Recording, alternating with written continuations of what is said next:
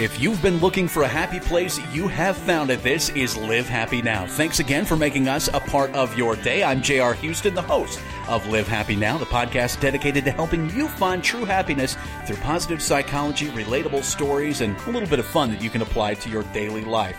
You can find us on newsstands everywhere in the form of Live Happy Magazine. You can also find us online, livehappy.com and livehappynow.com. And we want you to check out our partner while you're online. They are Life Reimagined, their website, lifereimagined.org, with a ton of resources, processes you can go through to help you discover your true happiness. You know, they say as you awaken to the power of happiness, so do your dreams. So what's next?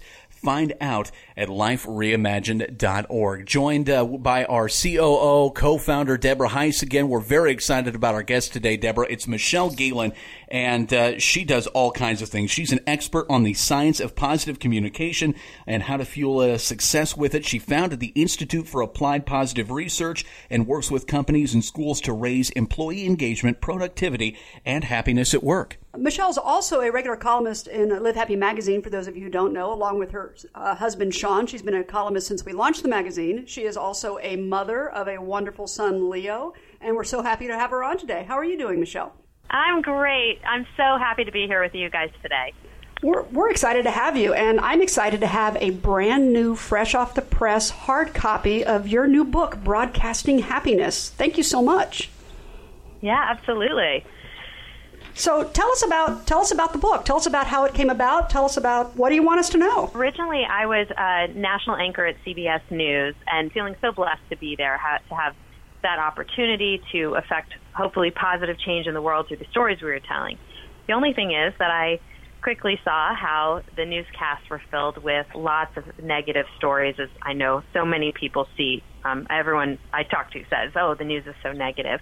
And so what I became highly interested in was, how can we tell negative stories, whether it be on the news or in our lives, because negative stuff happens to us, in a way that is more productive, that creates positive change in other people and helps fuel everyone to take positive steps and to overcome the challenges. So I actually left my job at CBS. People thought I was completely crazy. And I went to go study at the University of Pennsylvania, positive psychology. While there, though, I had an epiphany, which was that this power that broadcasters have, or celebrities or professional athletes, to influence other people, it's actually the power that we all have, because we're all broadcasters. We're all constantly broadcasting information to other people, and the messages we choose to broadcast, whether we do it verbally or non-verbally, consciously or unconsciously, transform how other people experience the world. And the research is showing that those messages can either paralyze people or activate them to create positive change. So you say that we're all broadcasters. So what do you mean by that? In what way are we broadcasters? So as parents, as managers, as teachers, as friends, we're always broadcasting messages to other people like, I'm stressed, I'm tired, I'm sorry, I don't have time for you, versus we can positive messages, fueling messages, which can be, we're going to get through this together, or I'm so grateful to be here. Those little choices, each and every moment of our day, can add up to measurable success outcomes. So when we just make small shifts to the way we communicate as parents to our kids about stresses and challenges that they're facing on the playground, to managers at work who are presenting new projects or celebrating wins, by making those small shifts to the way we communicate, we fuel success in other people as well as in our own lives. That does sound like it would make a huge difference in your life to be able to be more positive and to be a more positive broadcaster. What's some ways that we can take action on that? How can I deploy that in my own life? So in my book, Broadcasting Happiness, I lay out 7 strategies. These are easy things to do that we've seen in the research have a big ripple effect. My favorite one is the first one that I talk about, which is something called the power lead. It's where you take the lead in a conversation and start it in a positive place. All of these strategies focus on how to get your mindset to positive, to continually make that choice, and then influence other people to get them to positive as well. So the power lead is where we start off conversations, emails, and other interactions with something positive. So if someone were to ask you, hey, how are you? By answering, and this is all too common, I'm tired or I'm stressed, that puts the other person, it focuses their mindset on a stress or a negative. So either they meet you with something about their life that's negative, or they offer you compassion. If we can flip that around and instead take a positive lead on a conversation by offering up something small and meaningful, that transforms the trajectory and the outcome of the interaction. So it could just be something simple like, hey, how are you? You know, I'm doing great. I had breakfast with my son this morning, and he was being so funny. That little window into our world about what we find meaningful, it deepens social connection, it transforms how other people see us, and it also fuels every single business and educational outcome that we know how to track, including intelligence, profitability, and overall levels of stress. So I get what you're saying about the broadcasting happiness and projecting this positive image or positive outlook onto people. But what do you do that with the people, and I'm sure everybody listening has this person in their life, what do you do with the person who is just constantly negative anyway? No matter what you do, they're going to come at you with negativity.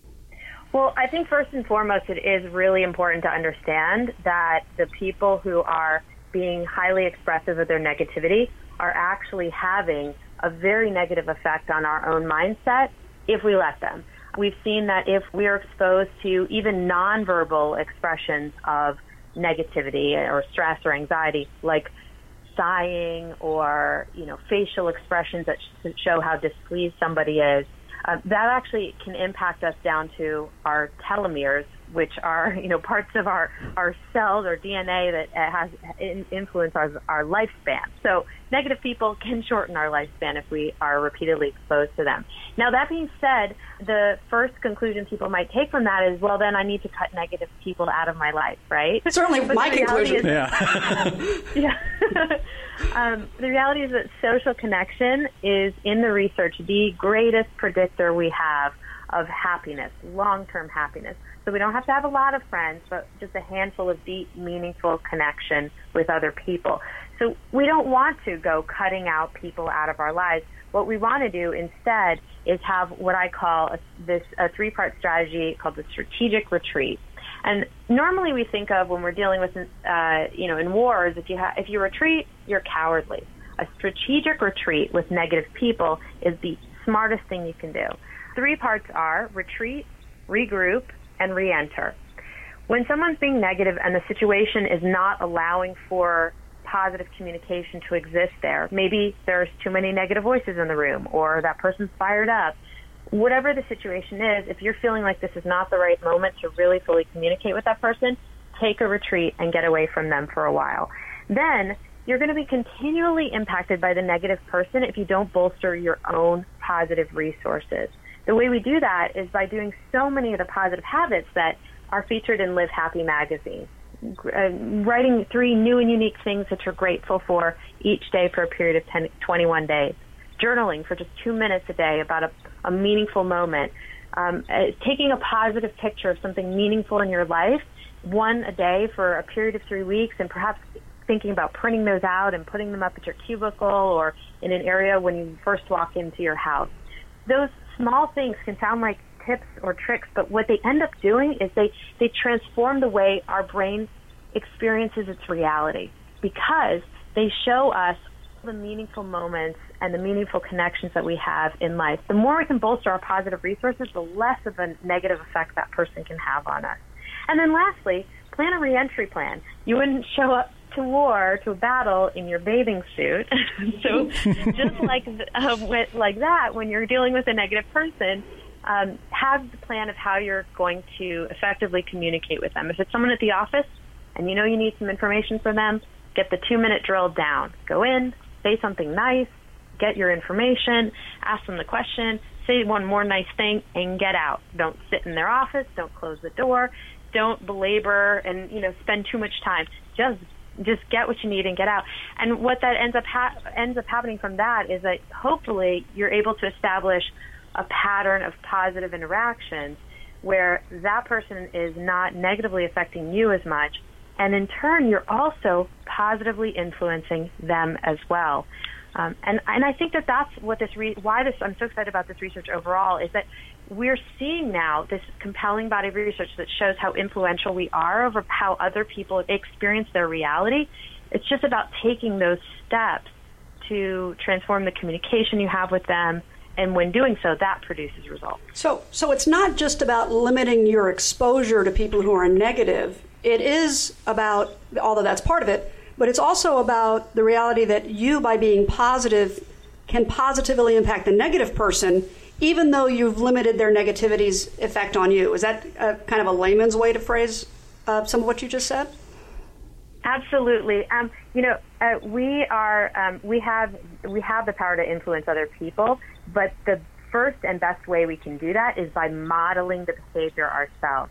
When we are continually modeling the choice to not only choose happiness, choose a positive outlook in the moment, but also be expressive of that to other people, we're showing other people, reminding them that there is that choice, and also giving them license to express the positive things going on in their lives. We're rewriting the social script of our interactions around the table in the meeting room or in the hallways at school. People will respond in kind, but it's first about us showing up and stepping up and being our best selves. I actually have a personal story that I think relates to this really well, which is I always get complimented because my children say please and thank you. And I have parents go, why do your children always say please and thank you? How'd you get them to do that? And I realize in our home, we always say please and thank you to each other. Even if it's, would you please hand me the ketchup? Thank you very much. It's that modeling that gets picked up, and I'm not spending a lot of time with it for my children, but at least they pick it up. And I think what you're talking about is very similar. If you always come up with a positive attitude towards someone, it becomes more difficult over time for them not to pick up on that and reflect negativity back to you. That's a phenomenal example, because they're seeing not only is this behavior expected on some level, right, but in a positive way, but also it is valued. And I think that is the key to transforming thoughts and behaviors that other people have. One thing I love, I've been so fortunate to collect so many ideas from people who have put this research into practice. And as far from parents, one that I absolutely love that I feature in the book is, instead of when we start dinner saying, oh, so how was school today? And you get I'm sure you've seen the requisite fine, and they don't tell you anything interesting. Great. It was good. Instead of doing that, why not just say, what was the best part of school today? Why that is so great is that not only are you going to learn something about their life that excites them, right, because they're going to tell you what made them happy that day, a fun experience, but also that's actually training their brain to continually be looking, scanning their world for those positive, meaningful moments. So the next day or the day after, when something good happens, they're going to catalog it and remember it because they know you'll be asking about it at dinner that night. As an editorial director of Live Happy, I get the opportunity to speak to a lot of people. And one of the questions I always get, and I know from talking to you in the past that you get this question a lot too, is how do you avoid the negative? You came from your background's in news, which is nothing but if it bleeds, it leads. How do you keep that negative out of your mind? How do you focus on the positive when we're just being barraged with the negative information all the time? One of the pieces that I added into the book, kind of at the final hour, but I was so compelled by the research that I was seeing that it's something called the Journalist Manifesto, and it's this research-based case for transforming news coverage. I think, though, that the strategies that I talk about in that document actually work beautifully for our own lives. And negative things are going to continually befall us, unfortunately. It's just part of life, and that's okay. Obviously we don't want to wish negative experiences on anybody, but when we're in the midst of them, what's important is to initially mourn the experience or acknowledge the emotions, the negative emotions that we're experiencing. But as quickly as we can and as continually as we can, move our brain into a state where we're focusing on the solutions, the things that we can do to overcome that challenge. And so while I would love to see media as a whole adopt this solutions-focused reporting, in the meantime, I'm very optimistic about us as individuals, as parents, as managers, as organizations being able to continually refocus back on what can we do about this challenge? What can we do about this negative event? What can we do about this negative person in a way that motivates us to take positive action? What you're saying is it's not shutting out the negative, but figuring out a way to react positively going forward from those negative moments, correct? That's right. So in the news, I think that there's always going to be stories that are negative with very little that we can do about it. ISIS is a perfect example. The average American can't go overseas and fight them, but we can in our thoughts and our actions be supportive of the people that are handling the situation. But other than that, there's little we can do. There are a whole host of other stories that we can actually do something about. So if there's lack of clean water in a third world country, can we donate? Can we build awareness? Can we raise money? There are a million steps that we could potentially take to help resolve that situation. And I think that second activated approach is where we find true high levels of success. And the same goes for our own lives. If we're constantly being faced with negative situations at work that we can do little about, that continually tells us that our behavior doesn't matter. The definition of optimism is believing that negative events are temporary and local, meaning they only affect one domain of life, and most importantly, that our behavior matters. We expect good things to happen, and we can apply our behavior and do certain things to move forward. When we are met with constant messages that our behavior doesn't matter, there's nothing we can do, that's actually it's a gateway to depression because that's learned helplessness, but also that kind of thinking seeps into other areas of our life, and it seeps into our conversations with our kids when they're facing challenges. It transforms, I think, not only how we view the world and our part within it, but also the messages that we communicate to other people. So essentially, focus on what you can do, not just on how you feel or how it makes you feel. Yeah, how you can take action on it. Yeah, actually figure out how you can take action. Is that what you're promoting? Absolutely, because what I find interesting is that the opposite of happiness is not actually unhappiness, which is sometimes we think that, oh, well, I'm unhappy, so I'm not happy, I'm unhappy. But it's actually apathy, because unhappiness can be really powerful in telling us something's wrong and I need to assess the situation and hopefully do something about it. Apathy means we just sort of don't care anymore, and that is one of the markers of depression. So unhappiness can motivate us to make great changes in this world. It's what has led us to transform our country and transform our families. It's all about focusing on what can we do. We need to take a realistic assessment of the present moment while in the midst believing our behavior matters, and then through our words and messages to other people, communicate that mindset in a way that sparks positive change in them and in ourselves. Well, what would you like our listeners to take away from Broadcasting Happiness? What is the one thing you would like to see them do in their own lives besides read the book? And if you haven't had a chance to read the book, go on our website, livehappynow.com. There's a link where you can buy the book. You guys should really check it out. I've read it. It's a phenomenal book. I got a preview copy, and the hardback just came out. But Michelle, what's the one thing you would want people to take away from your message? The most important thing is to realize our power as positive broadcasters, to see the influence that we can have over other people. In the book, in chapter 1, we look at how our mindset influences outcomes, business and educational outcomes in particular. And there are 3 main components that are of our mindset that are incredibly predictive of our success. How optimistic we are, and so that includes how much we believe our behavior matters, whether we view stress as a challenge or a threat, and how deeply connected we are to other people, so our levels of support provision. How, when someone's falling behind on their work at your office, how likely are you to step in? When your child needs a listening ear, how likely are you to be there for them? Those 3 things taken together at work account for 75% of our long-term successes, and we see the same kinds of numbers echoed in our families as well. So when we can communicate that empowered, activated mindset to others, we have the power that I think we often forget to transform other people, transform their belief that their behavior matters, put them in a more positive place, and in turn fuel them so that they know that they can achieve everything they've always hoped of achieving. Well, you've kindly offered our listeners access to your Success Scale assessment, which evaluates these three things for themselves. Is that correct? Yeah, absolutely. So if you're curious how you score on those three metrics, I encourage you to jump online and check out the Success Scale assessment.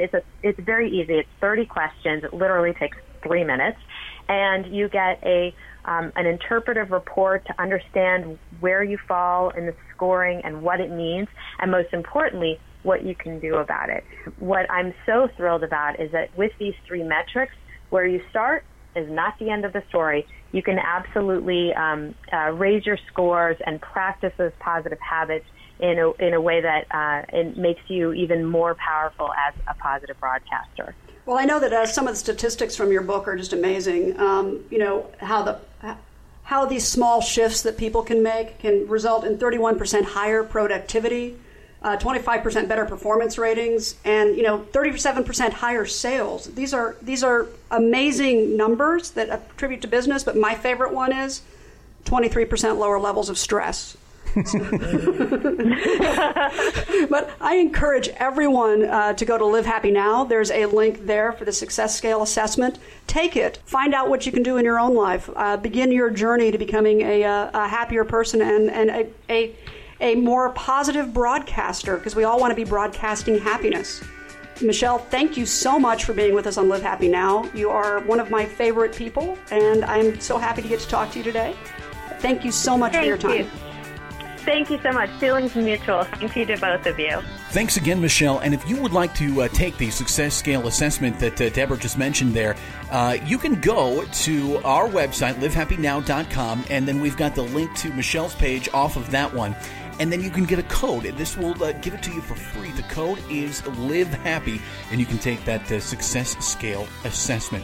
And while you're online, feel free to share anything positive that you took away from our conversation here with Michelle. You can share it on your Facebook or Twitter. Use the hashtag #LiveHappyNow. You can reach out to us as well. Let us know what's working for you on Twitter @LiveHappy, on Facebook.com/LiveHappy, on Instagram @MyLiveHappy. You can even email us podcast @livehappy.com.